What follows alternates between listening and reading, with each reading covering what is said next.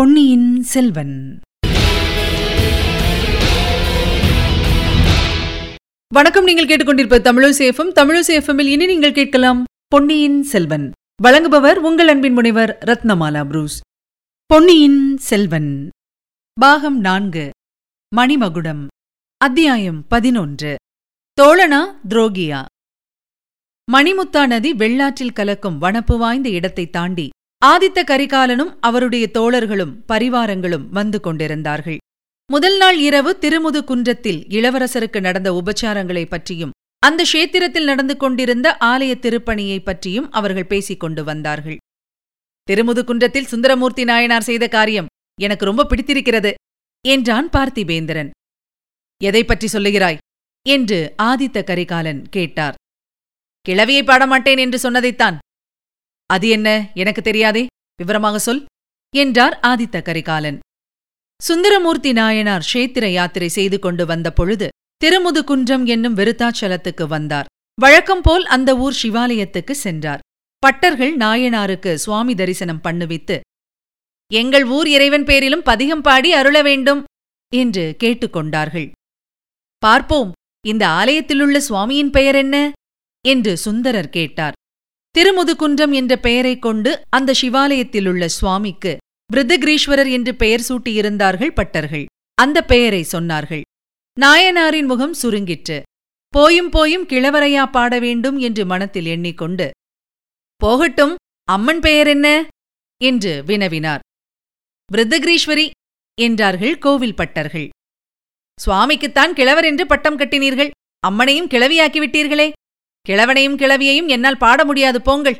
என்று சொல்லிவிட்டு சுந்தரமூர்த்தி நாயனார் கோபமாக கோவிலை விட்டு கிளம்பிவிட்டார் சுந்தரமூர்த்தி நாயனாரால் பதிகம் பாடப் பெறாவிட்டால் தங்கள் ஊர் ஆலயத்துக்கு மகிமை ஏற்படாது என்று பட்டர்கள் கருதினார்கள்.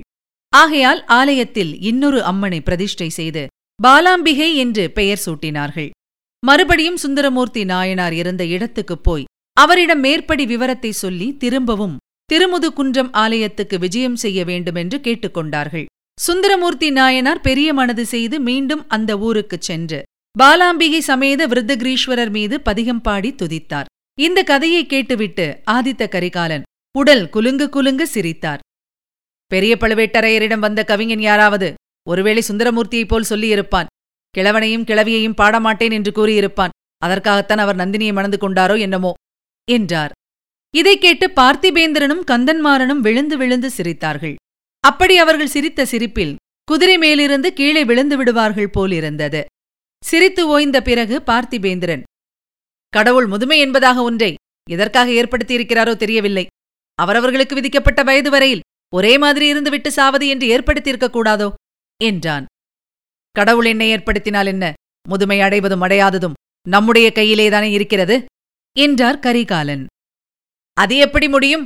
என்று கந்தன்மாறன் கேட்டான். அபிமன்யுவையும் அரவானையும் கிழவர்கள் என்று நாம் எண்ணுவதுண்டா? மற்ற இருவரும் ஒன்றும் கூறாமல் மௌனமாயிருந்தார்கள். தஞ்சாவூர் அரண்மனை சித்திர மண்டபத்தில் என் மூதாதையர்களின் சித்திரங்கள் எல்லாம் எழுதியிருக்கின்றன. விஜயாலய சோழர் ஆதித்த சோழர் பராந்தக சக்கரவர்த்தி எல்லோரும் முதிய பிராயத்தவராக காட்சியளிக்கிறார்கள். ஆனால் என் பெரிய பாட்டனார் ராஜாதித்யர் எப்படி இருக்கிறார்? நவ யவ்வன வீர புருஷராக விளங்குகிறார். ராஜாதித்தர் இளம் வயதில் இறந்து போனார். அதனால் இன்றைக்கும் அவர் எவ்வனம் நீங்காத பாக்கியசாலி ஆனார் நம்மில் யாருக்கு அத்தகைய பாக்கியம் கிட்டுகிறதோ தெரியவில்லை. மற்ற இருவருக்கும் இந்த பேச்சு அவ்வளவாக பிடிக்கவில்லை. அவர்கள் மௌனமாகவே இருந்தார்கள். ஏன் திடீரென்று மௌனமாகிவிட்டீர்கள்? சாவு என்றால் உங்களுக்கு ஏன் இவ்வளவு பயம்? இந்த உடம்பு போனால் இன்னொரு புத்தம் புதிய உடம்பு கிடைக்கிறது. எதற்காக மரணத்துக்கு அஞ்ச வேண்டும்? என்னுடைய நண்பன் வந்தியத்தேவன் இங்கே இருந்தால் என்னை ஆமோதிப்பான். அவனைப் போன்ற உற்சாக புருஷனை காண்பது அரிது. யமலோகத்தின் வாசலில் கொண்டு போய் விட்டாலும் அவன் குதூகலமாய் சிரிப்பான். என்றார் இளவரசர் கரிகாலன். அச்சமயத்தில் அவர்களுக்கு எதிராக சாலையில் இரண்டு குதிரைகள் புழுதியை கிளப்பிக் கொண்டு வெகு வேகமாக வருவதை அவர்கள் பார்த்தார்கள். கண்மூடி திறக்கும் நேரத்தில் அக்குதிரைகள் அவர்களை நெருங்கி வந்துவிட்டன.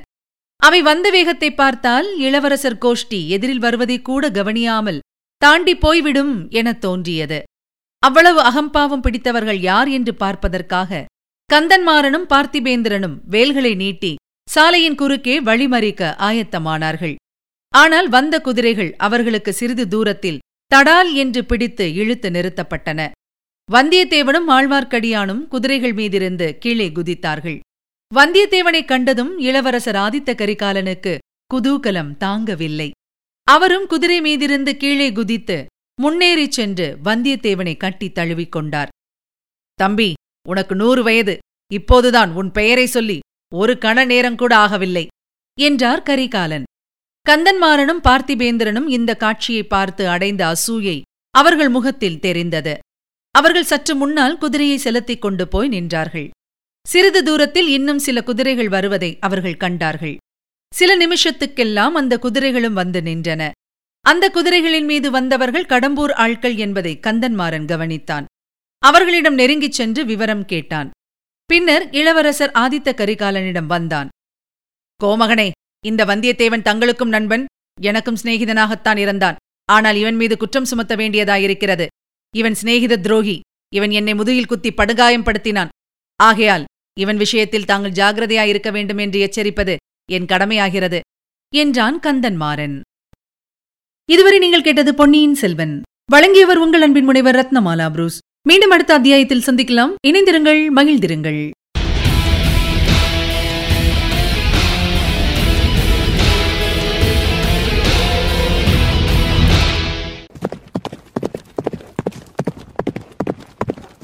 பொன்னியின் செல்வன்.